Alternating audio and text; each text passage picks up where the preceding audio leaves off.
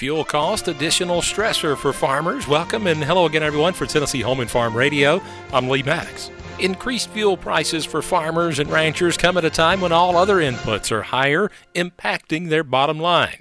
Michael Clements shares more on what they can do to help manage the issue. USDA estimates show that the cost of fuel, lube, and electricity is expected to increase 34% in 2022 compared to 2021. American Farm Bureau Federation economist Shelby Myers says farmers are feeling the pinch. They've been facing these price increases all throughout the spring they've been working to get what could be one of the most important crop years planted.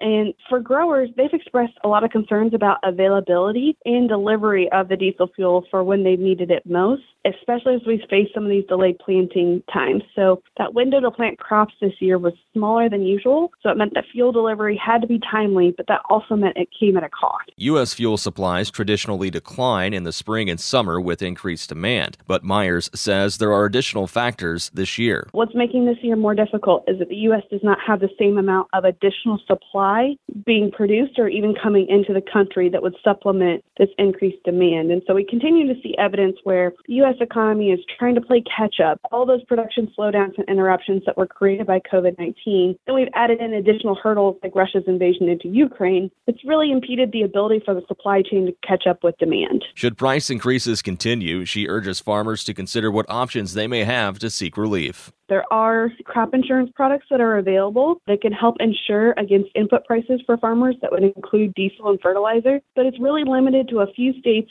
and only corn, soybeans, rice, and wheat. But it's also a really great opportunity to have conversations with local fuel retailers for the opportunity to price hedge and utilize on farm fuel storage. Read more on the market intel page at fb.org. Michael Clements, Washington. And for Tennessee Home and Farm Radio, I'm Lee Maddox.